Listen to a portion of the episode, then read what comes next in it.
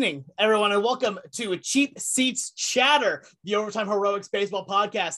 My name is Alex Clark. I am your host today. I, and with me, as always, I would like to bring up Mac, Matthias Alma and Ryan Splash Potts. As we always like to start out this show, fellas, how are we doing on this fine, fine Saturday afternoon? It's cold here for some reason. It is cold and windy in Syracuse. It is only in the mid 50s.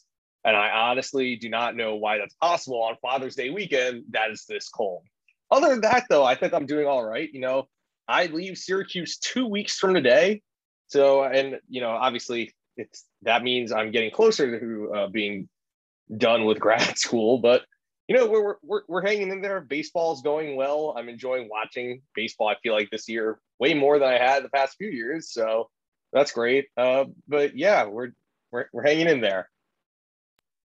Um, I have a vendetta against Wrigley Field and the winds of Chicago. Um, but otherwise, um, there's a little nugget that the the radio crew said today that depending on where you were sitting at Wrigley Field, either you could be in a tank top and shorts in the outfield bleachers because it's really hot, or you can be in the upper deck getting blasted by wind and in a long sleeve jacket and sweatpants. So in one ballpark, you have like the beach essentially, and then the other ballpark you have parka weather. So um that's fun. It was not fun playing at Wrigley Field today, but you know, the Braves won the last 14 before coming to Wrigley, so you take some, you lose some. I mean, at that point, yeah, you just kind of have to you take the go with the bet. And I've been I've been to Wrigley one time, and it was an amazing experience. Do I do I remember it being that mishmash? No, I don't. But um, I mean, if that's true, then that doesn't surprise me even one bit with the winds of Chicago. I'm doing all right though myself. It's been an interesting week at work, and now I'm just trying to decompress a little bit from it. And what better way to decompress than talking about baseball? Or did I say decompress? I mean stress myself out rem- immediately and repulsively. As baseball will always find a way to do that. But we're actually going to talk a little bit of predictions to start out this show. As when we get into the mid months of the season, especially into mid June, a lot of talks start to circulate of trade candidates and players that could be on the move within the next month and a half. They don't need necessarily be trade deadline deals, and we're definitely going to talk about them more than just today.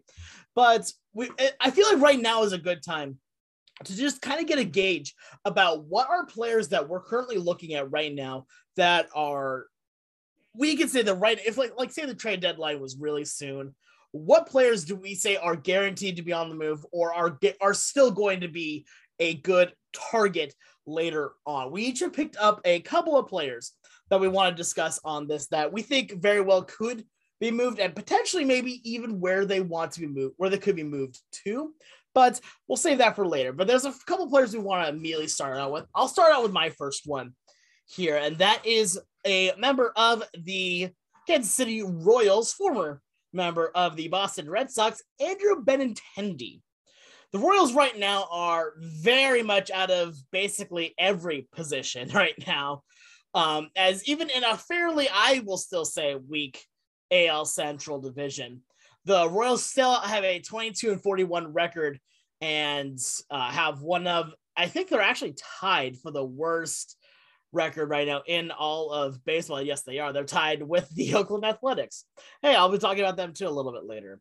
But Andrew Benintendi has been a weird high uh, for the team. Currently on the season, a 1.4 WAR, pretty darn slow, and a 303 batting average. Any a lot of teams are always looking for more outfield depth. They're always looking for another outfield to fill up for an injury or to fill up for a lot of other uh, a lot of other needs. But you always need three outfielders. So, what do you guys think about Andrew Benintendi potentially being traded away from the Royals? Do you think it's a guaranteed lock to happen? Do you guys think that it is a long shot that's going to happen? What are your thoughts on Benintendi potentially getting moved? I think it's it's pretty likely. You know, the thing is, Benintendi is one of those guys where I've been waiting on him to have like one of those big seasons where he finally puts it all together. I know when he was coming up through the Red Sox system, I fully expected him to be, you know, a, honestly, I expected him to be a top 10, top five outfielder at some point, but really, he hasn't really had that amazing season. He had, oh, he was really good in 2018. He's pretty good in 2017 when he's a 2020 guy. He was all right in 2019. Then these last couple years, I mean, he was all right in 2021, but he was dreadful in the 2020 shortened season. This year, obviously, he's he's come down to earth a little bit. Still 303 average with 368 on base. I mean, he's not going to hit for power. He only has two homers. Although I, I honestly saw him as more of that 2020 guy we saw in 2017. But you know, he's not. So he's he hasn't really hit for power this year. But his walk rate is up. His strikeout rate is down.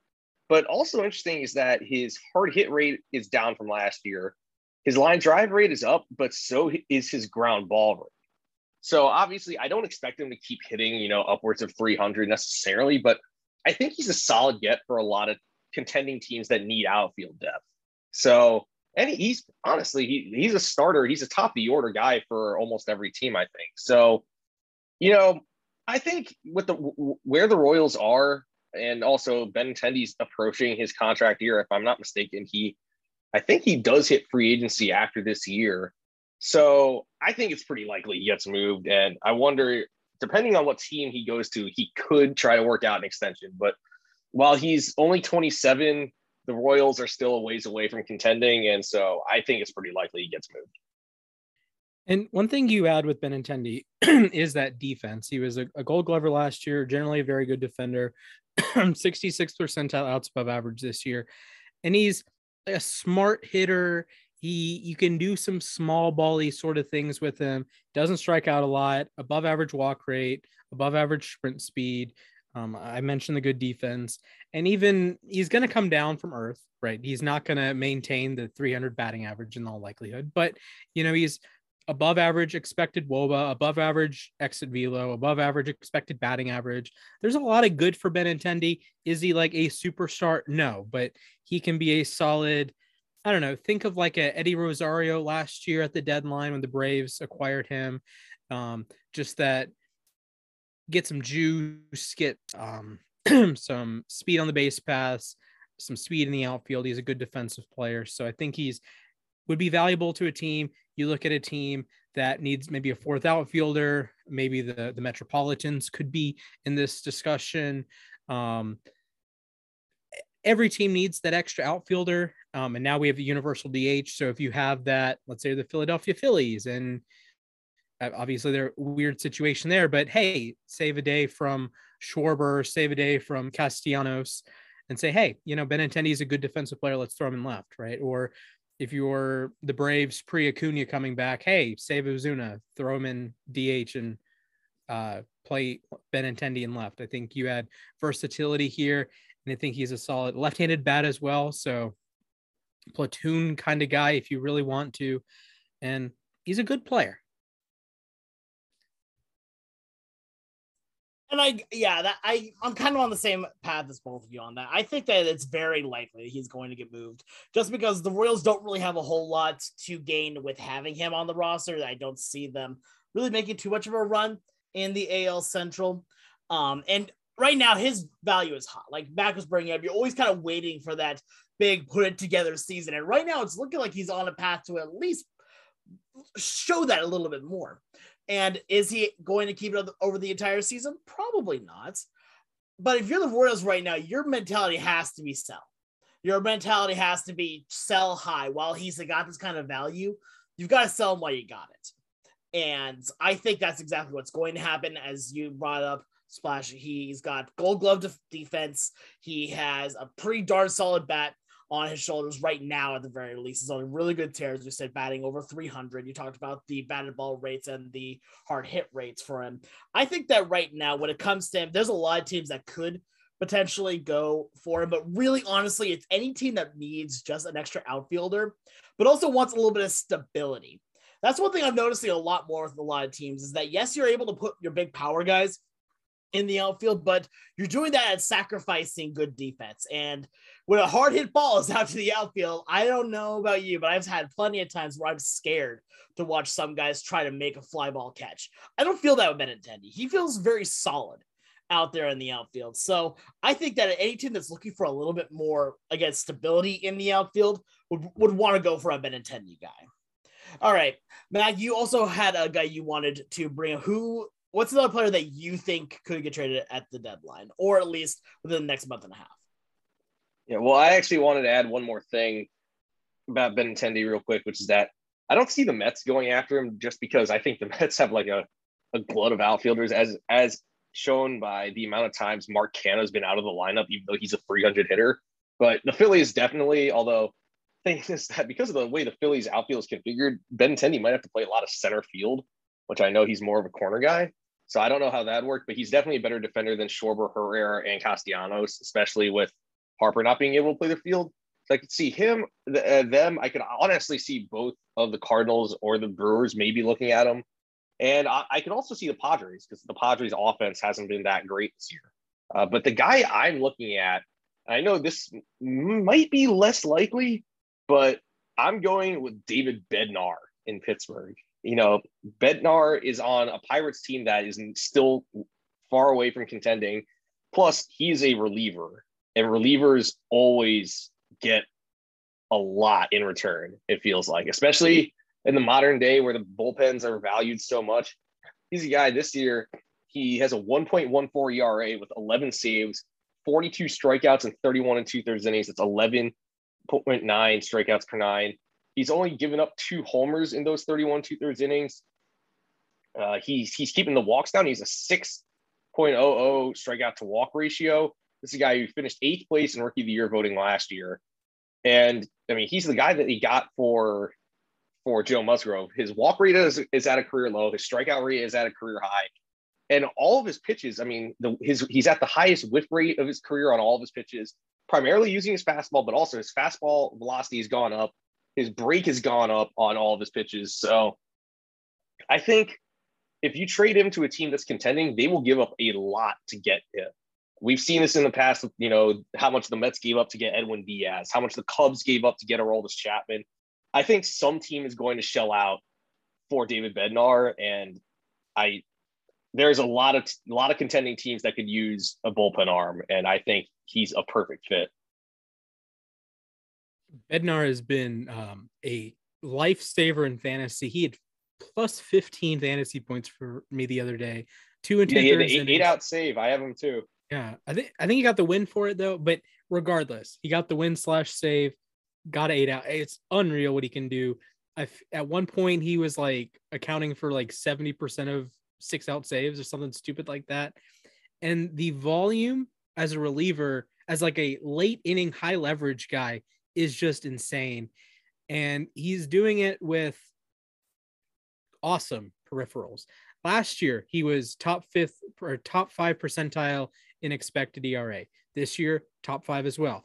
Last year, top six percentile in strikeout rate. This year, top two percent both the last two years, he's been hovering around an expected WOBA of 250, top 3% last year, top 4% this year, expected batting average below 200.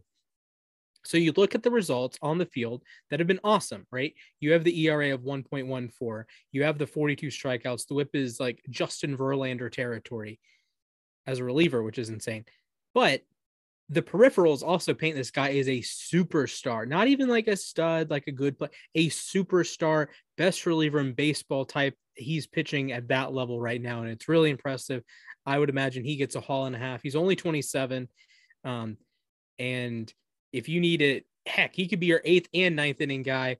I, I don't know if that's ever going to happen, but that could be just a dynamic duo, but it's the same pitcher throwing the eighth and the ninth relievers are always going to be at a premium when it comes to the trade deadlines and when it comes to teams trying to bulk up for the second half of the season. There's a reason why baseball is a marathon, not a sprint, and relievers are really kind of the backbone of that. You can't have your starters always constantly going seven, eight, nine innings. You really need to have guys kind of take the pressure off of them. And David Bednar is one of the best in the business at that. You take a look at what you uh, we've already taken a look at his stats, but you, you see that he has an ERA right now of under 1.2 in you know the 25 games that he's played. That's insane. 31 and two thirds innings. The way I see this kind of guy is that yes, you're gonna pay a good haul for him. I don't think you're gonna pay for him a level like say Diaz got with the Mets. I do I think he's definitely worth that kind of level. Absolutely. You look at what he's got. He's he looks fantastic. What I do think though is I do think he's probably going to get moved. The one thing that kind of does worry me about though is that he's not a free agent until 2027. All right. That's a ways away. Like if this guy is 27 years old, he won't become a free agent until he's 32. Like that's going to raise some eyebrows for a lot of teams. And so I think there's a very good chance he may not get moved at all. And that would be the reason why is the Pirates are going to want a huge haul for him because of the team control. And it's about whether or not you are a team is willing to take that risk of seeing that this guy is doing exceptionally well. He's a pretty, he did pretty darn good last year. He's doing really good this year. Do you think he's going to continue on that? Relievers a lot of time and closers a lot of time are dime a dozen, but it's the great ones that get that paycheck. And it's the great ones that make it really work from there. Do I think a team is going to shell out a ton for him? I don't. And it's not because I don't think he's good enough for it. I think it's because with that level of club control that they're going to have over him, with that level of what they're going to want for, I don't think any team is going to be willing to pay that level for a reliever. And I don't think it's because of him. I don't think it's because of anything he's done. He's worth it. I 100% think he's worth it. I just don't see a team shelling out for that kind of position that's already in that playoff hunt. I just, I, I okay, so I sort of get what you're saying. So th- there is two sides of this, and I think it's it this it could go either way for Pittsburgh. But like I said, the Pirates still probably a couple years away from contending, even though they're sort of starting to see the, you know, their young prospects come up. But the issue I have is that, like you said, because Bednar is controllable right now, he's not a rental and because of that you know you you want to maximize your value on a guy. I think you know what's the point of having an elite closer when your team isn't winning a lot of games? That's the thing. So that's why i wouldn't be surprised if he got traded. How likely do i think it is? Probably not as likely as a guy like Benintendi or some other guys i'm thinking of but i just think that hanging on to him. So the, the Pirates could try to give him a contract now and lock down all of his arbitration years. On the other hand, they could try to trade him and get a haul of prospects in return. So it'll be interesting to see. Like we've been saying, though, relievers, they are always they are they are always one of the most coveted trade ass uh, trade assets in baseball, especially at the deadline. So I'm I'm really curious to see what happens with him because he has really shown this year that he is an elite closer. So then with that, so with all being said, looks like we're a little bit divided on it. I think I don't think he's gonna get traded because of the haul it's gonna take. You guys think he will get traded? That's fine. That's why we do these conversations. All right, Splash, I'd like to hear your topic right now. So I've been watching the Cubs a lot recently, right? And they have a bat that they usually place second in their order. His name is Willie Willson Contreras. And of course, I screw him up with his brother all day. Willson Contreras has been the best catcher in baseball this year, bar none. Leads major league catchers with 12 home runs. um, has been terrific behind the plate as well. Rocket launcher of an arm, gets on base a lot. He has been hit by uh, what 13, 14 pitches. So some of the on base stuff might not be uh, relevant moving forward, but I heard through the grapevine, um, um, talking with Mets fans that want to bring up a certain Francisco Alvarez, and they were saying, "Hey, maybe we shouldn't bring up our star catching prospect middle of the year because catchers can take time to adjust, and you know if he's trying to catch deGrom and Scherzer, that might not be the most valuable thing."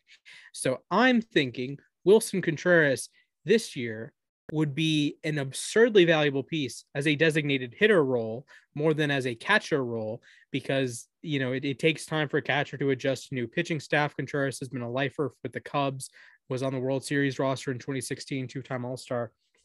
So my pitch here is the Chicago Cubs should trade Willson Contreras, and the team that receives Contreras should use him as a DH sort of bat. And I am looking at National League teams who have struggled to get production from the DH spot, have struggled to have like good at bats from that DH role. And the bottom of the bottom of the board here in terms of DH war, Pirates 15th, they're not making that trade. Brewers 14th, Giants 13th, Diamond or Diamondbacks, Dodgers 12th. Playoff team, playoff team, playoff team. Do you think the Dodgers, Giants, or Brewers could swing a deal for Willson Contreras and strengthen a spot in their lineup? See, overall, like I think that's a really good idea for a lot of teams on that. And the first thing that is always got popped in my mind when you say those ones is Dodgers. And the reason why I say Dodgers is because they are the MLB the Show team of the stand will find ways to make trades that make no sense whatsoever and will make it so then they can they'll just turn off the salary cap and be fine. Like I I don't think the Dodgers need another DH. I think they've got plenty of tools regardless. I think the Brewers could very well use another piece, but I'm going to stick with the Dodgers, not for the reason of I think that they need it. I think they're gonna they're gonna stick I'm sticking with the Dodgers because I think they're going to say they need it, not actually need it, and still go for it anyway. And also with, with Contreras, I think that overall he's still got a lot of good playing ability in him. Overall, not even just as a DH, but I mean, if I remember correctly, he's a pretty good catcher too. Am, am, am, am, am I just wrong on that? Like, no, you're right. I'm just saying that it can be hard to integrate a catcher mid-season, even a catcher as good as Contreras. Um, some Yankees fans I was talking to when I was I was on a Twitter space with Mets fans and Yankees fans, and the Mets fans were like, "Hey, what do you think we should do for Alvarez?" And the Yankees fans are, said something to the effect of, "When the Yankees traded for Ivan Rodriguez, like Ivan Rodriguez is one of the greatest catchers ever it just didn't work out immediately because you're learning a new pitching staff right? And that's that's an adjustment. So i'm pitching a team should trade him to be their dh if he's a great catcher it can just be um, you might prefer like i'm looking at houston right and houston has is lowest in uh, catcher war this season negative 1.8 for maldonado and castro so obviously Contreras could come in and be the better, a significantly better hitter than either of those guys. But Maldonado and Castro know the pitching staff. They know how to catch Verlander and they know to, how to catch Valdez and Urquidy and Javier and all these guys, right? Contreras doesn't. I've, as far as I'm aware, he's never caught any of those in a competitive manner.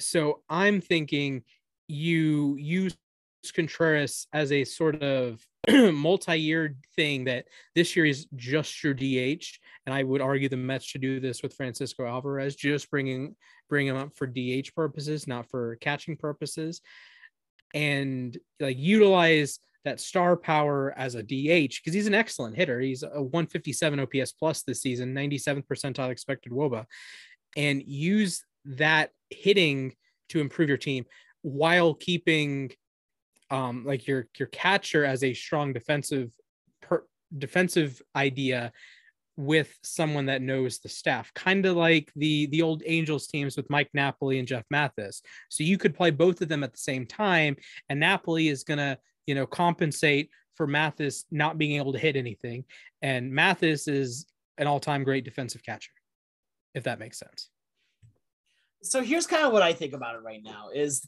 I'll I'll say this outright and I'm sorry if I'm saying something that's truly blasphemous there, Mac.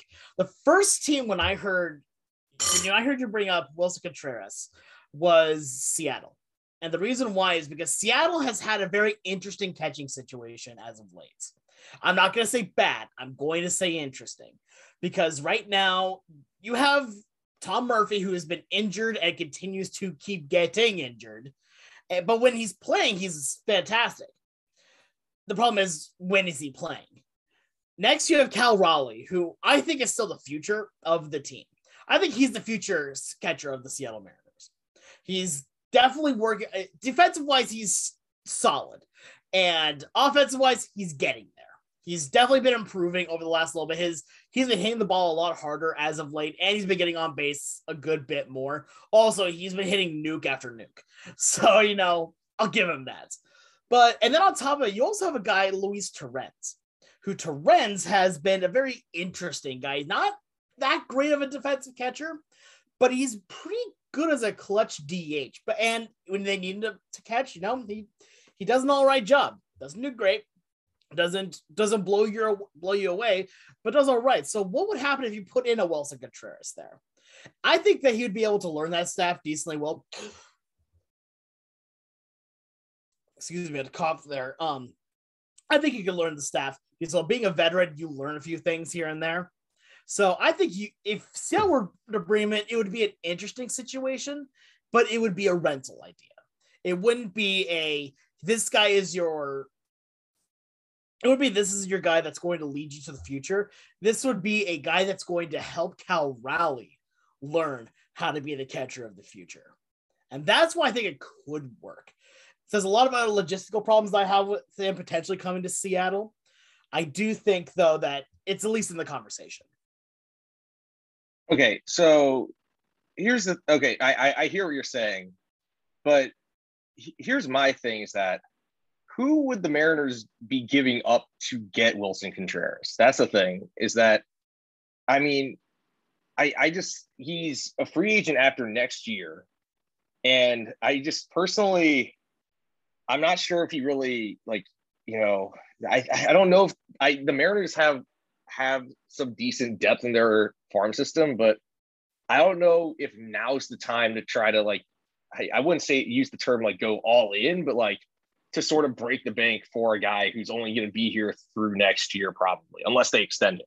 You know, and also he's going to be he's going to be 31 next year. It it's the the guy the team that I think I see because I I kind of to your point, uh, Alex, about the Mariners. I mean, for me with the Mets, I mean, right now the catching situation, Tomas Nido has been cash money with runners in scoring position, but really has been kind of not that great offensively. Other than that, same with Patrick Mazeika. Mazeika hasn't been that great offensively either. James McCann, who's been injured, he isn't that he hasn't been great either. That's the thing. But at the same time, Francisco Alvarez has been tearing the cover off the ball in the minors, and he's probably going to be up next year. Heck, he could be even be up later this this year. The team that I think makes the most sense, and Splash, you mentioned them for a second, is the Dodgers. And the Dodgers have the depth to, to give up in the minors. Plus, with Will Smith, they can use Contreras to spell Smith of some days behind the plate. And th- so they can basically have those two switch off at catcher and DH because the Dodgers have kind of slumped lately, you know. But I think getting a guy like Contreras it's sort of like how they got Trea Turner last year. You know, I understand that also the Dodgers have Diego Cartaya in the minors as a future catcher, but we don't know when Cartaya is going to be available or when he's going to be ready. So I think the Dodgers for sure. And then honestly, I'd also keep my eye out for the I honestly I wouldn't be surprised if the Giants look at him either. Or if, you know, I'm look, looking at the teams in the American League I know that the the Yankees have had great production from Jose Trevino, so not necessarily them, but you know maybe a team like like Minnesota. You know, I think Minnesota's trying to contend this year. They their catching situation is kind of up in the air. I think that I could see I could see Contreras going there. Yeah, so Contreras the thing with his defense is that he's got a good throwing arm, uh, but the you know the hot commodity these days. And I know Alex, you have your thoughts on this, but the, his pitch framing is not that great. So that's that's my one concern with his defense. He isn't a terrible defensive catcher. It's just that he's not a great defensive catcher. So really, in my opinion, I those three teams I think are the ones that should be looking at him because they're all contending. And honestly, I'd also throw San Diego in there, uh, especially because he's worked with uh, he, he's worked with Yu Darvish before, so he, he knows a little bit of that pitching staff. So those are the teams that I really see looking at Willie C. Did you guys know that Willson Contreras' nickname on Baseball Reference is just Venezuela? what? Yeah, I don't know where you're making that up from, man. Like it, That's I'm I'm on his serious. baseball Like reference it. page right now. I'm serious. It says his Willie, Willie the Beast, or Venezuela. Oh wow, wait, yeah, I see that. Wow, okay, that's That's amazing. Also, it's Willson spelled with two L's. That's an interesting one. Yeah. And also my favorite is uh the a way to like abbreviate or to delineate between Wilson and William um on like if you're watching on MLB TV. Usually it's like first initial period. So like say um uh, I can't think of an example. Like say Will Smith and like Pavin Smith. Well, you get a W Smith and a P Smith, right? With Wilson and William, William gets the WM and Wilson gets the, WN. It's like, okay, weird, but it happens. It happens that it does. All right. We each have one more person we're going to go around the horn with on players that could potentially get traded. My next one that I want to bring up, I, I talked a little bit earlier about the Oakland Athletics. And I mean, after the dumpster, st- dumpster fire they did in the offseason, what more can they get rid of? How much more pain can they put the Oakland Athletics fans through? Easy. You get rid of their best pitcher, Frankie Montas is my next guy that I want to bring up. And the reason why I bring him up, he is a starting pitcher that has a couple years of club control left. He's pitching pretty darn well this season. 350, uh, 353 ERA, uh, war of just under one. He is arbitration eligible in 2023. I mean, I think overall this this seems like a no-brainer that the Oakland Athletics would trade Montas. Th- There's been a couple times before that they flirted around with the idea only to hold on to him.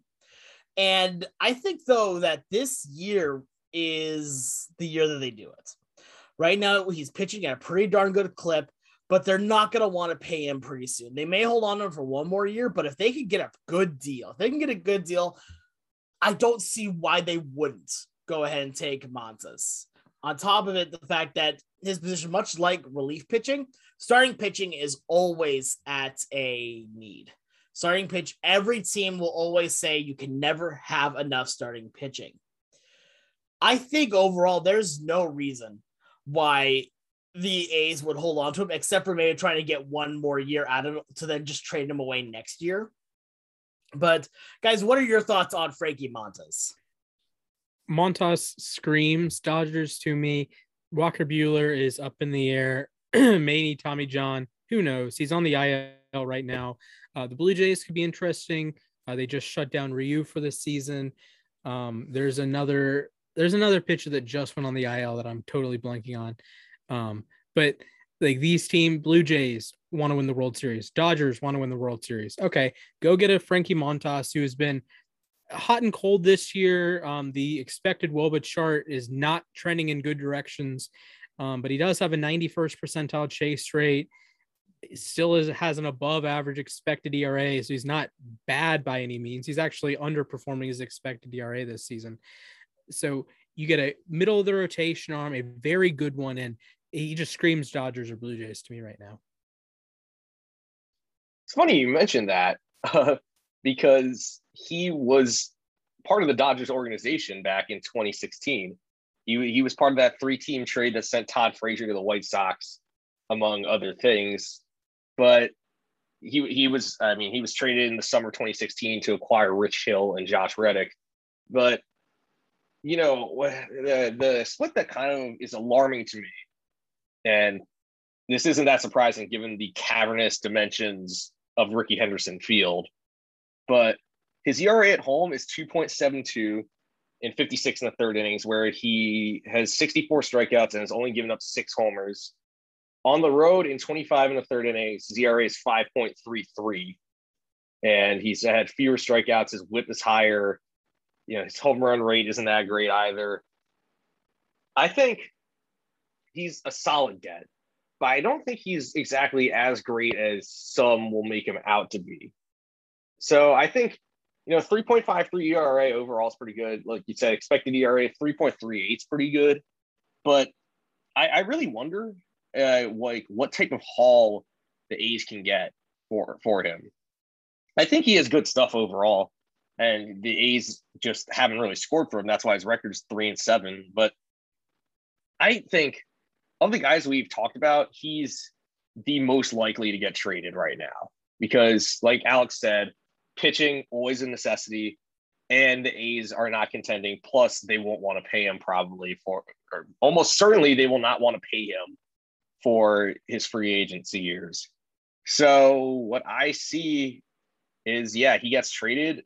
Honestly, a team that I want to see look at him is the Mets. And you know, the Mets, I understand that Max Scherzer is probably going to be back soon, as will Jacob deGrom. But, you know, I feel like you can't necessarily rely on those guys being their old selves necessarily. I'm talking more about deGrom than Scherzer. I think Scherzer will come back and he'll look like Max Scherzer again. But I think the Mets need insurance arms. I understand maybe I'm getting a little overzealous with the idea of getting Montas, but I think the Mets give up, you know, a few prospects and maybe throwing a guy like JD Davis or Dom Smith, I think that they can they can get Frankie Montas, and that would solidify that rotation very well, especially with Tylor Megill being out now. So I want the Mets to look at him, but I, there's a number of teams that could use him. So overall, when it comes to Montas, like I think that's a really good way to go about Frankie because right now, I think that if you're the A's, you have to do it now. I think you are in an AL West that is not getting any easier. The teams are really starting to ramp up. And really, at that point, what are you doing with it? I think overall that when it comes to Montas, I think the Dodgers are a very good likely spot for him. I actually would be down to see him go to the Mets, just because I think that that could work out well for, especially in the ballpark of Citi Field. So I think that it's very likely he does get traded. Um, the kind of haul, I don't see him getting a huge haul though, not quite like a haul like you would say for like a David Bednar or um, some of these other guys because he is, you know, he doesn't have that club control to go along with him and doesn't have um, quite the, I would say the the, the ceiling of like a Bednar. But I do think that you know he would command a you know a couple good uh you know a couple decent prospects at the very least, maybe an MLB ready player that will fit the Moneyball type scheme. But right now, I don't see him at least staying in Oakland. But then with that, then I believe Matt is your turn to next for your next player on the on the on today's edition of the trade block. So sort of continuing with my theme with my last pick. I'm going. There's a number of guys you could pick from here, but I'm going with Daniel Bard from the Rockies. Again, the Rockies are a team that they started out all right, but they were definitely falling off, uh, falling off pretty badly, honestly. But Daniel Bard, he is 36 years old. Yes, actually about to turn 37, but he looks like he's peaking right now. And this is a guy I remember when he was coming up through the Red Sox organization when he was a first round pick out of UNC. And the the rumors about this guy was that he could throw straight heat, and he, then he got the yips. After the 2013 season, he did not pitch until 2020. He comes back in his age 35 season, and he becomes the Rockies closer. And it looked like he it looks like he's regained his stuff. Last year, a bit of a rough year, but this year, a 2.05 ERA, 13 saves, 34 strikeouts, and 26 in the third innings. Walks are a little high 4.1 walks per nine, 11.6 strikeouts per nine. That is the highest rate of his career. Need I mentioned this is a guy who's turning 37 in a few days, and he's averaging almost 98 miles per hour on his fastball. And his his breaking stuff has been pretty good this year too. So I I think this guy, this is a guy that some teams should be looking at, especially because he's he's putting up those numbers while pitching in Colorado. And given the state of their team, he could be their all star representative. So I think Daniel Bard, while he's 37, he might not get as much in return as a guy like Bednar. Or I'm thinking also, you know, David Robertson's also a guy who's getting up there who could also get a lot of a lot in return. I think any any contending team should look at Daniel Bard, and he could either be their closer, heck, he could be their setup man. I think this is a guy that a lot of teams could use yeah, with Bard, you get the massive strikeout numbers. the last two years, he struck out 11 per nine. This year, 11.6 per nine. And keep in mind, he's doing this at Coors. This is where breaking balls go to die. This is where fastballs go to die. A lot of his production, half of his production is at Coors, so it's almost the reverse Coors Field effect here. And you know, move him down to sea level, and I think you're going to get one of the top five, seven closers in baseball. You can look at these teams that maybe you're the Phillies and say, hey, Corey Knebel might be better in an eighth inning role than a ninth inning role. Or you, you look at these other teams like the Braves are excused, Mets are excused, Brewers are excused, Cardinals maybe, um, Dodgers are excused, uh, maybe Giants. Um, you just add another arm to that bullpen, add another, you know, weapon, and Daniel Bard is a weapon. He's a guy that can come into a high leverage situation, maybe seventh inning, your starter who just went six and a third, just walked two batters in a row. You need two outs, runners on first and second. Okay.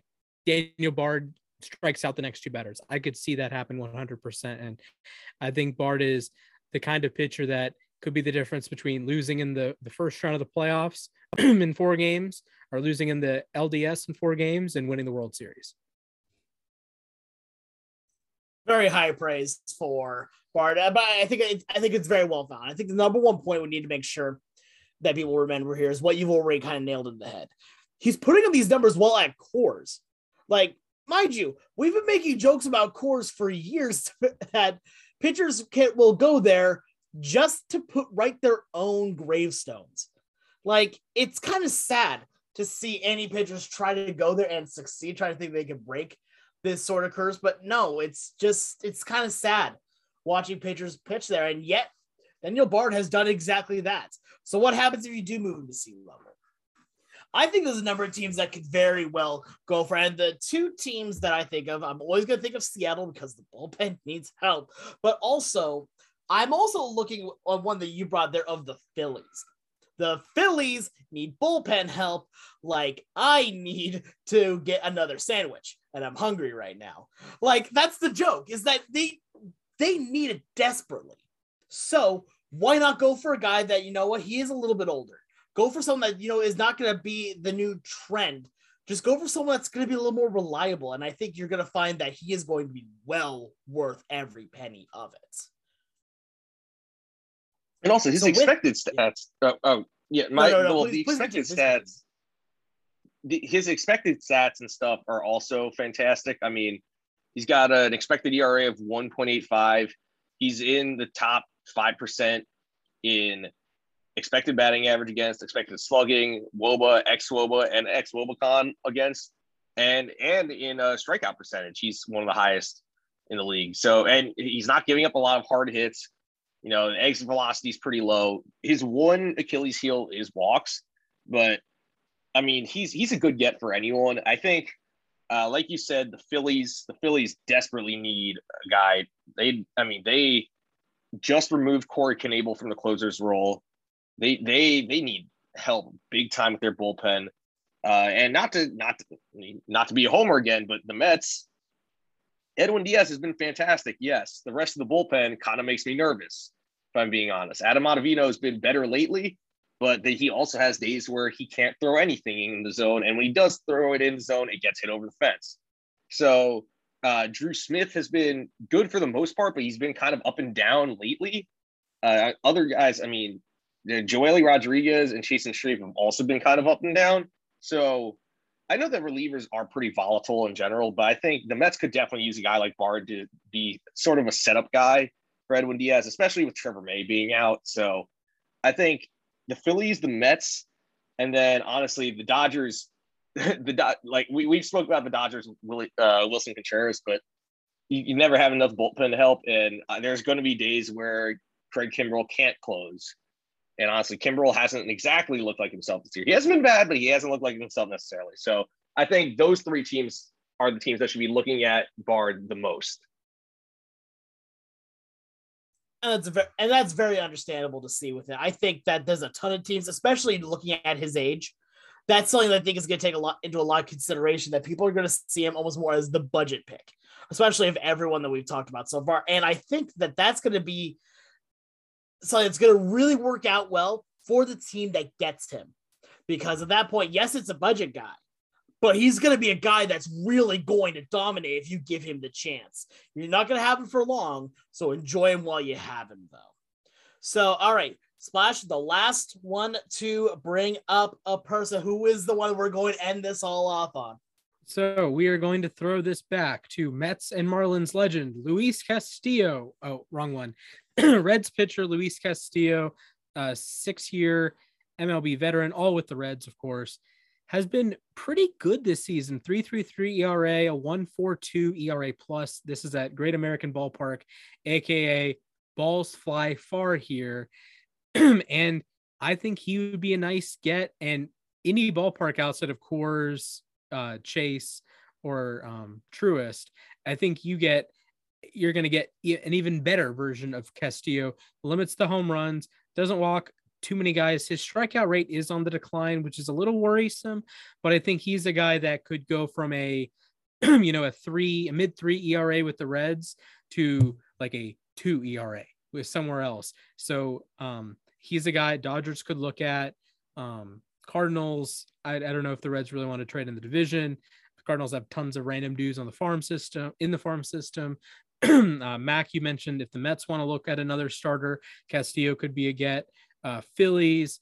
Um, the Braves have kind of locked down their five, but um, uh, Giants could add another arm. I mentioned the Dodgers. You look at the American League, Minnesota could be in the market for a starting pitcher. Uh, Toronto could be in the market for a starting pitcher. um, uh, Boston could be in the market for a starting pitcher. So you, you pitching is at a premium in baseball, and Castillo for his career, a 124 ERA plus. Even last year, he was a disaster for the first two or three months, then was unreal after like June 1st, something like that. Has thrown 160 innings three times in his career. Um, has started 33 games last year. He's been super, super um, uh, durable. He's uh, 2018, 31 starts, 2019, 32 starts. The COVID year was 12 for 12 in starts. 2021, 33 starts. Uh, I think he missed a couple starts this year, but the point stands. He's been very good for the Reds. The Reds have been a disaster this year. So I think trade for him, and you're going to see a uh, maybe not quite what CC Sabathia did with the Brewers in 2008, but go from good pitcher to he's going to get some Cy Young votes if you trade for him early enough. Yeah, no, I, I, I was saying that Montas is probably the most likely to get traded, but I think Castillo is probably the second most likely because he was a hot commodity in the offseason. And the Reds, I mean, the, the Reds have completely sold off their team other than Joey Votto this offseason, it feels like. So I think Castillo's a guy who he, so his fastball velocity is down a little bit and his strikeout rate is also down, but you got to remember he also began the year on the IL and he's still, you know, finding his groove, but he's doing a good job. And like you said, great, great second uh, half last year. And I think he is definitely an impact arm. He's a honestly, he's a one or two guy most times. You know, he's a he was an all star in 2019. I, you know, he's he's got a bit of a low-ish arm slot that sort of adds some deception to his pitches. His changeup, which has actually been his weakest pitch this year, his changeup normally is really good. His slider's normally really good. I think he's got all the tools of being a great starter, which is interesting because he was mainly a reliever in the minors uh, through his uh, weird pattern through the minors before he got to the majors of getting traded and all that. But I think, I mean, you mentioned the Mets and the Dodgers. Obviously, those those are two teams that immediately come to your mind. Honestly, another team we've talked about, the Phillies could probably use them. And then if I'm going over to the AL, I could see Houston maybe looking at him. Um, or I could, you know, I know their pitching staff has been phenomenal this year, but honestly, the Yankees or the Blue Jays could both use Castillo, especially the Blue Jays after losing Ryu for the year. So, yeah, I think Castillo's a, a big trade chip, and I think he can get a, a decent return Oh no, yeah, hundred percent. Um, unlike you, Mac, where I thought that Castillo was probably the most common right after Montas, and I think that you know Castillo is going to be that guy that is going to really help bolster any rotation he goes to. I'm not as high on him as you know other people are, but I that doesn't mean that he's not a great pitcher and he's not going to do pretty darn good things. I think that he's a little overvalued though, in my opinion, but hey, that's just what I think. Um, I do think he's going to command a pretty decent chunk change, but we also have seen some very interesting moves from the Reds this year. So we may not even see them go for his true value. They may just see whatever they can get just to try and get get him out of there, just to kind of really double down on this rebuild. But I do think overall, whichever there's a lot of teams that could get him, as we said, starting pitching is a commodity right now in baseball that every team needs, at least to some degree. To, to start with my homer pick, Mariners actually could be pretty good candidates right now, as they only have what two or three decent starting pitchers. And the guy that was supposed to be their ace right now, I think needs to be either released or sent down, and that is Marco Gonzalez. But um, I think right now there's a lot of teams that need starting pitchers. I I I hate that I like this, but I like Max pick of the Yankees too, as they could definitely use an extra starting, but just to kind of keep on this dominant trait that they're on right here. I do think there's a bunch of teams that could use a high low for it. It's about which team is going to give the best package to the Reds. And then, so before we end off go to our next topic, are there any other topics that we want to bring up? Uh, any other things we want to bring up on these trade chips? Any people we missed out on? Anything else we want to talk about? Uh, the guys that we've already discussed. Okay, I want a brief conversation here. I was listening to Braves talk radio today, and they said three words I don't want to hear ever combined again trade Dansby Swanson. Um, if Dansby were to be dealt, and I can see Mac's reaction on camera here, they were arguing that you're you don't want to pay him the eight year, $25 million a year deal. You don't want to pay him like a Lindor, Tatis, Correa, guys like that. So recoup some value for him now. I think it's ridiculous. Mac I that may have been the worst. That's an awful take. I agree. I don't, I don't know who said this, but I understand at the beginning of the year, Swanson was struggling to make contact, but like he's a he's a pretty good shortstop in my opinion. He's having the best year of his having the best year of his career right now. I mean, what trade him? I'm, I'm not saying he did okay, he does not deserve that massive contract, but he's good enough to the point where yes, I would shell out up to 20 million a year maybe. Maybe, maybe, maybe that's a bit of a, a push. Obviously, I'm not saying twenty-five so, million a year, but that is a ridiculous take. So let me play devil's advocate for just a second here. All right. Um, I'm not going to say that that is a, a good take, but here's what I will say. If we don't know how much they are going to command in the offseason, we do not know how much Dansby is going to ask for. And if Dansby comes up with a number that they can't, that the team just cannot come up with, or does not want to come up with, especially for someone that, you know, yes, he's extremely good, but has also had some problems in there too, then why not trade him? Why not trade him to get to really maximize on the value that he is having in this incredible year? As we said, like with you know, with the A's, trade high. Just like sell high. When you have a player that is absolutely at their fantastic limit, why not give it an uh it's like why not give it a go through? I will say this though right now the Braves are on an absolute tear. And Dansby is one of the many one of the main reasons for it, I would say. Would you agree to that? Like just that yes, Dansby Swanson's 100%. one. Yeah. So at this point right now, I don't trade him, but not because I don't think he's not tradable or that he's not worth a big contract. I think you don't trade him because you're on a massive tear right now and you don't want to lose that. You don't want to lose what he has given to your team this year. If anything, let if you can't come up with the money at this point, but you've already gotten to another postseason, maybe even potentially another World Series, if the Braves continue on this path, then let him walk afterwards. You know, he's done his job of what the Braves needed him to do. But, you know, I don't think the right move is to trade him just and it's not because of his value. I think the, you don't trade him purely because of how well the Braves are doing right now. Yeah, I tend to agree with you there. I mean, I guess you could make the argument, and if the Braves weren't like in a playoff spot, or if you had a contingency plan, like um, let me I'm gonna give a weird example, but like swap the value of I don't know Duvall and Swanson, and then oh hey, well Marcel or Marcel, then Michael Harris, number one prospect, you bring him up. Okay, you now Duvall is expendable. Like, are you bringing up Braden Shewmake now? I I don't want to do that. I don't want to, you know, push Swanson out because I know Swanson's a good shortstop. I know he's been awesome this year, and you just don't know. And it was the issue last year with the Freeman deal that you don't have a contingency plan, and then okay, you go out and trade for Olson. Okay, you solve the issue, and Freeman can go.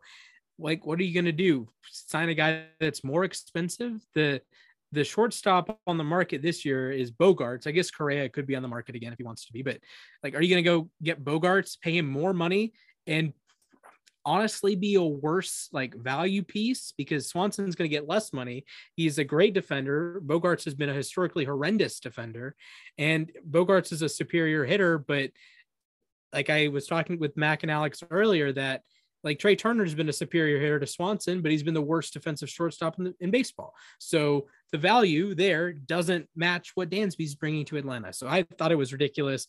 Um, I, Max reaction kind of confirmed, yeah, this is ridiculous. So wanted to wanted to bring that up and see if I was the crazy one or if Atlanta Talk Radio was a crazy one.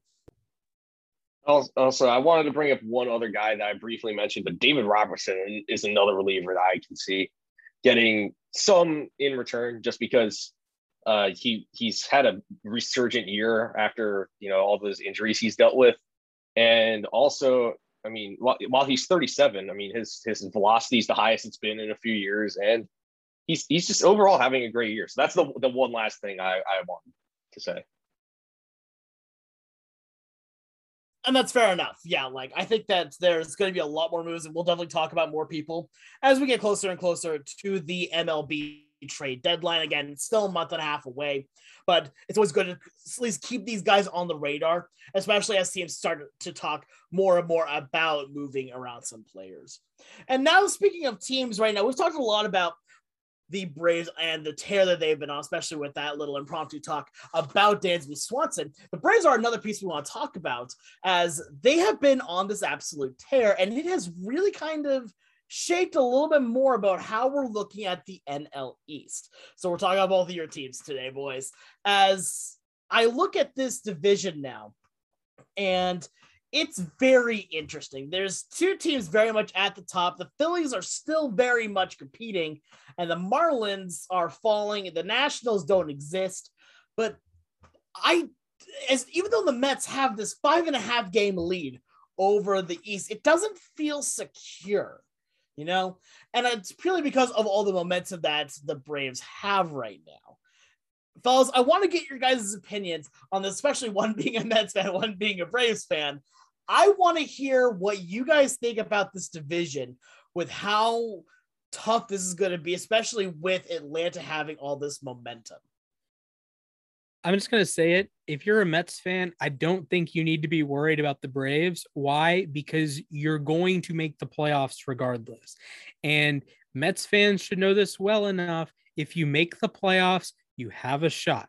And you have deGrom coming back, you have Scherzer coming back, you have like Lindor, you have Alonso, you have Marcana, you have Nimmo, you have all these talented players. So if I'm a Mets fan right now, I really don't care about the NL East because guess what? Deep down, you probably know you're better than the Giants. You probably know you're better than the Padres. You probably know you can beat the Dodgers. You probably know you're better than the Brewers. And hey, if you have a series against the Braves, you have enough talented pieces you can win. It, I think Mets fans, some Mets fans, not all Mets fans, when you're in the comment section on, oh, the Braves have won 13 in a row, 14 in a row, when you're in the comment section complaining, oh, they face this easy schedule, I think that's a loser mentality and that you don't trust your team. And I look, I know the Mets haven't won a World Series in 36 years and haven't done this, haven't done that. I, who cares? This is a super talented team. You are going to have two of the best pitchers in baseball very soon. You're probably going to swing a trade for Juan Soto at this rate because Steve Cohen just has infinite money glitches everywhere. So I don't understand why Mets fans are, oh, the Braves are playing this weak schedule. Who cares? The Mets are in all likelihood going to make the playoffs. They're going to be favored in any playoff series they play unless they play the Dodgers in all likelihood. So I don't get the the confusion here I, I, I don't get it. I the Braves could come back and conceivably catch the Mets. Great. Okay, the Mets have a little bit harder road because they have to just win more games. Okay, the Mets should win those games. They're a freaking amazing team. All right. So here's the thing. You're talking, you know, Met, Mets fans saying that stuff. Yes. Okay. I understand that it is a tad bit unfortunate for, you know, the the the Mets to be facing the Dodgers, Padres, Angels, and Brewers, while the Braves are facing the, I believe it was the D Rockies, Pirates, Nats, and Cubs. Then again, they've lost the last two games to the Cubs. That's the thing. But here's here's my thing is that after every Braves win, it, it feels Braves fans are only tweeting about the Mets. What is it with that? Like all they want to talk about is the, the freaking Mets. Guys, the, there's one Twitter account. I'm gonna I'm gonna call these guys out right now. Sports Talk ATL. I'm sure Splash. You've seen these guys. They're only tweeting about the Mets. Guys, this guy tweets more about the Mets than Mets fans do. I don't get it. What is it? Okay, yes, the Braves are a better team than they were at the start of the year. They're also not as great of a team as they were during that 14 game winning streak. I think they are very good. I, I'm sort of with you, Splash. Like, I don't really, you know, I'm not as worried about the Braves as some people are. You know, I just, you know, the okay, the Phillies also, I'm not worried about the Phillies because really the Phillies have been, you know, up and down, really. They lost, they were eight games under 500 before they fired Joe Girardi. Like now, now, all right, they're playing well, but again, they they're they're beating up all okay. What I also will say is that the Nationals are the punching bag of the National League East. Honestly, they're the punching bag of the National League because the Reds aren't as bad as their three and twenty-two start. The Nationals, as I was saying before the show, are five and 23 against the NL East coming into today's game with the Phillies. To break it down, the Marlins are eight and one against them. The Mets are eight and two. The Braves are four and two, and the Phillies are three and zero entering their game tonight. So it's going to come down to also who can beat up on the Nationals the most, and also who stay healthy. I think right now the Mets without deGrom and Scherzer and Megill really, have been the best team in the National League. You mentioned the Dodgers. The Mets actually played very tough against the Dodgers and split the four game series. So that that's my state of the National League East thing is that the Mets have been the best team in the National League this year. The Braves are very good, but let, t- like call me when the Braves are within maybe two or three games, then maybe I'll start worrying. Okay, I will say that Mets fans also talk about the Braves. You scroll through like at MLB stuff, and all of the comments are either "Yeah, go Braves" when it when it's a Braves like on their winning streak. It was either "Go Braves" or a Mets fan screenshotting the schedule. it's either one or the other. So I get what you're saying, but it is definitely a two-way street. The Nationals are horrendous. The Marlins are fine. The Phillies are very good offensively. Um, and like if if I'm a Mets fan in this situation, I'm not necessarily worried about the Braves. I like it's not that the Braves aren't a good baseball team. It's it's just the Mets are a good baseball team. It's like if you're I don't know a Chiefs fan going into the season, you're not worried about the Chargers because you think you're going to be very good, right? If you're a I don't know if you're a hockey fan and you're an Avs or a Lightning fan, you're not worried about the other team because you know how good your team is. So it it can almost be like a I don't want to say ignorant because you obviously know how good the Braves are or how good uh, Team B is in this situation, but at a certain point, like last year in Game Six of the World Series, like the Astros are a good team. The Braves deserve to be here. The, the Braves have gotten to this point. I'm not scared of the Astros. You've already won three of the first five games like at some point you have to just you know take the bull by the horns and win these games. And if you're just scared of the team behind you you're going to be your own self-fulfilling prophecy that last year it's not like oh i'm scared the mets are going to win the division and make the playoffs or oh i'm scared of the no it's just i'm happy to the, braves are winning right? I'm happy that soler and rosario and Duvall and these guys are doing good things. Like kind of live in the moment and say okay, it doesn't matter if the Braves are five up or five back, that they're a good team, but the Mets are a good team. Okay, and I, I, I hate that we're sort of cutting you uh, uh, off, Alex, but I'm, you I'm are going to totally another fun. thing. I am loving. I am reveling in this discussion. Right? Please continue.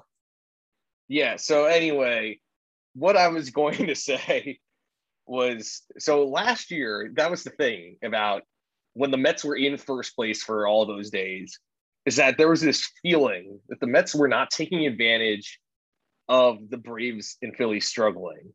That the whole time was that you know eventually the the Mets luck is going to run out and they're not you know they're going to fall off. And what do you know? What happened? The Braves went right past them. I remember there was a brief period of time when the Phillies won eight in a row and they had taken first place. I remember uh, one of my good friends here is a Braves fan up in Syracuse. I told him the Braves will be in first place by Wednesday. I think it was Sunday, and the Braves were in third place at the time. What do you know? By Wednesday, the Braves were in first place. It just it happens. It's that, like, really. I, this is something with Mets fans, and it really, really drives me insane but they embody this thing of like it's always doom and gloom. Like, oh my god, the first pitch of the game is a ball, game over, season over. Holy, just cancel everything. The Mets allow a run. Oh my god, season over. They're getting swept. You know all this nonsense. They really need to stop that. And I I speak for everybody. It's not funny. it's it's just it, it it's a tired act, really. Like, okay, I get it. Like, yes, the Mets don't have the best you know, luck necessarily, but come on. All right, this team, this is the best Mets team I've seen since 2006. Honestly, it might be the best Mets team I've ever watched. Uh, I mean, then again, the 2006 team is the reason why I'm a baseball fan, really. I mean, I loved the 2006 team so much. So, like like Splash was saying, just revel in the moment. If they collapse, they collapse, whatever. But right now, they are 20 games over 500 and have the best record in the National League please miss me with this whole thing that every time they they lose a game, it's over. All right. And it's it, it's frustrating from the other side because m- the Mets fans I work with with U Stadium are so hot and cold. Like they'll like when Bassitt has the good start, it's like okay, whatever. Then when Bassitt like allows a run in the first inning, oh, this guy is falling. Trade him for trade him for you know Luis Castillo or something. It's like, bro, you're five games up. This is there was a tweet. I think it was Mark Bowman that the Mets went eight and six while the Braves were on their 14 game winning streak. The Mets played above 500 baseball against good teams. They did their job. It just happened that the Braves went on an unsustainable 14 and 0 run. Okay, they're still four and a half games up on the division.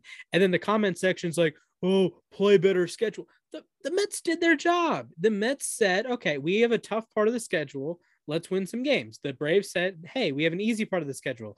Let's win some games. Both teams did what they did, right? And the Mets, if you if you asked a Mets fan heading into that 14 game stretch, they'd probably be happy with six or seven wins, considering they're playing the Dodgers and the Giants and the Padres and the Angels and whatnot. And if you asked a Braves fan, hey, what if we won 10 out of the next 14? I'd be happy with that. I'd be happy with nine out of 14. They won 14. So both teams uh, maybe overachieved a touch in their little stretch that Maybe they weren't expecting to win that many games, but they did. So the Mets held up their end of the bargain. The Braves held up their end of the bargain. And in a couple weeks, the Braves are going to be playing the Giants, the Dodgers, and all these teams. And in September, the Mets have, I think, 20 games in a row against sub 500 teams, something like that. They play the Marlins a bunch. Yeah. so it's it's like it's it's, just the September baseball. Yeah, the September stretch for the Mets is basically what the Braves just went through because in September, I believe the Mets face I believe they get two series with the Pirates. They face the Cubs, the Marlins. I think their only like tough series that month is against the Braves, if I'm not mistaken, because I know they get a series in Oakland too against the A's. Mm-hmm. Like, um, by the way, I cannot express how glad I am the Mets are done with that Let's Go stretch. And I understand Alex and I had our own discourse on that uh, last week, but um, the Mets had a 10 game road trip on the West Coast against the Dodgers, Padres, and Angels. And what do you know? The Mets went five and five.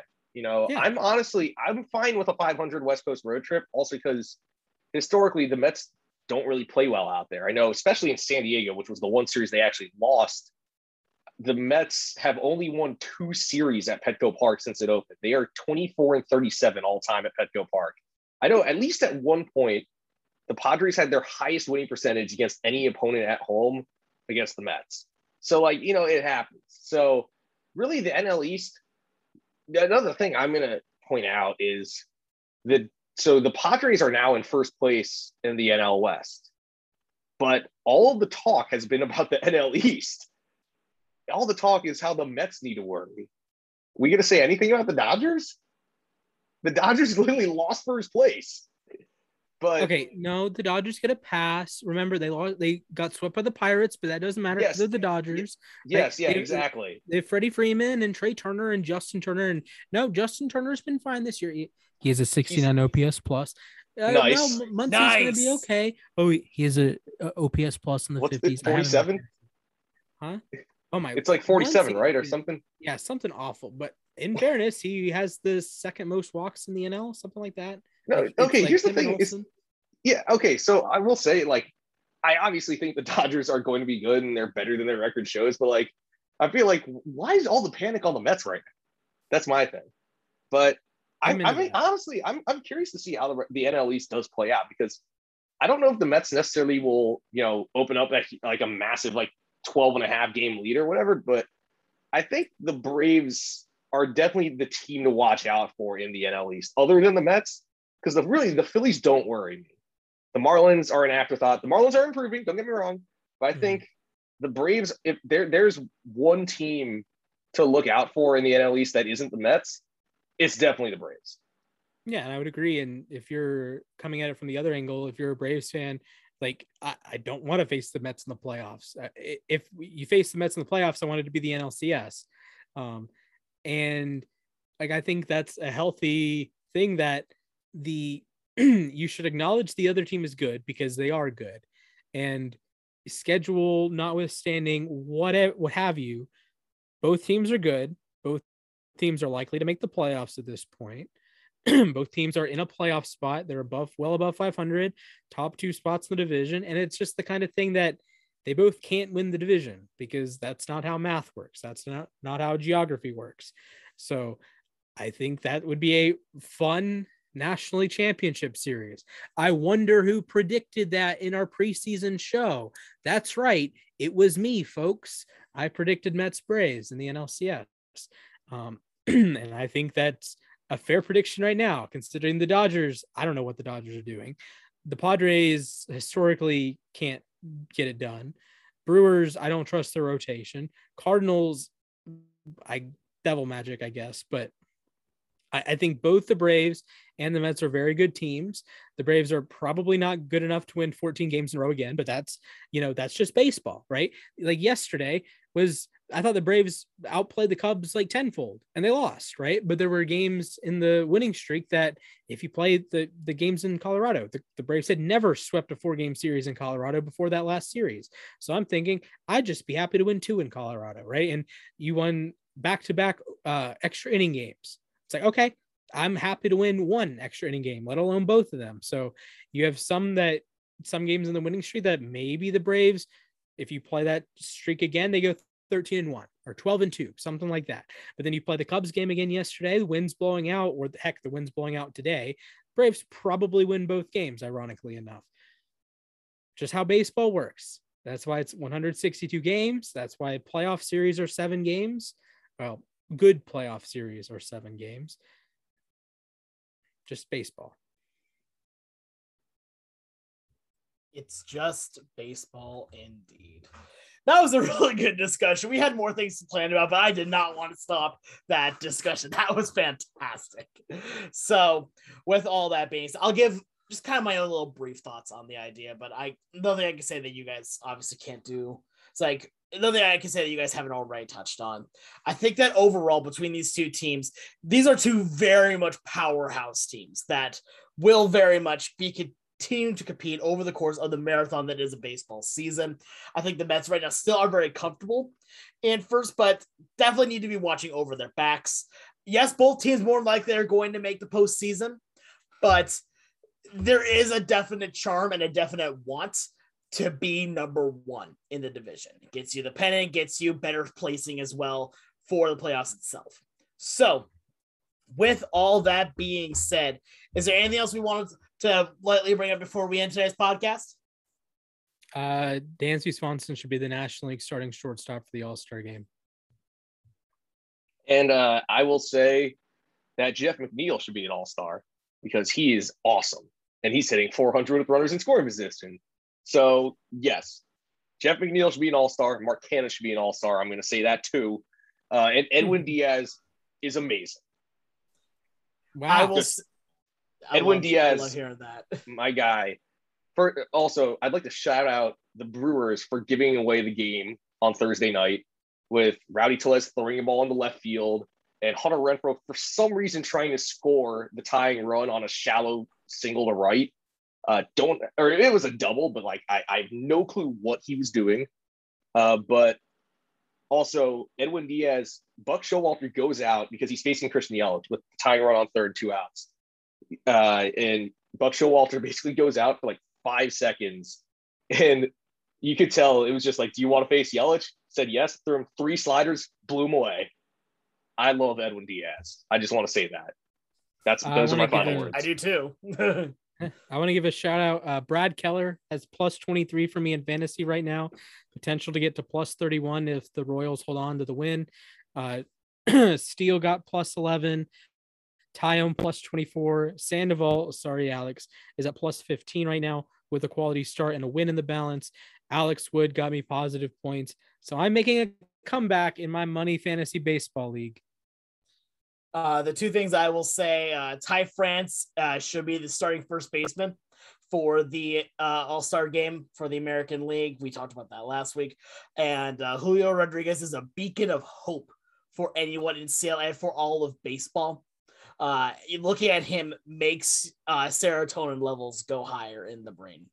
But that's gonna do it for this episode. Thank you so much to Mac and Splash for coming in for today's episode. You make sure you can go follow um, Mac at Matthias underscore A underscore K. You can go follow Splash over at Mr. Splash Man 19.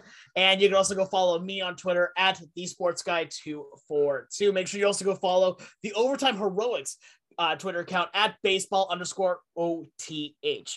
But for Mac and Splash, I've been Alex Clark. I've been your host for today's broadcast. Make sure you go and follow us on all of our social medias. Have a great rest of your day. Enjoy baseball, and I hope to see you all real soon.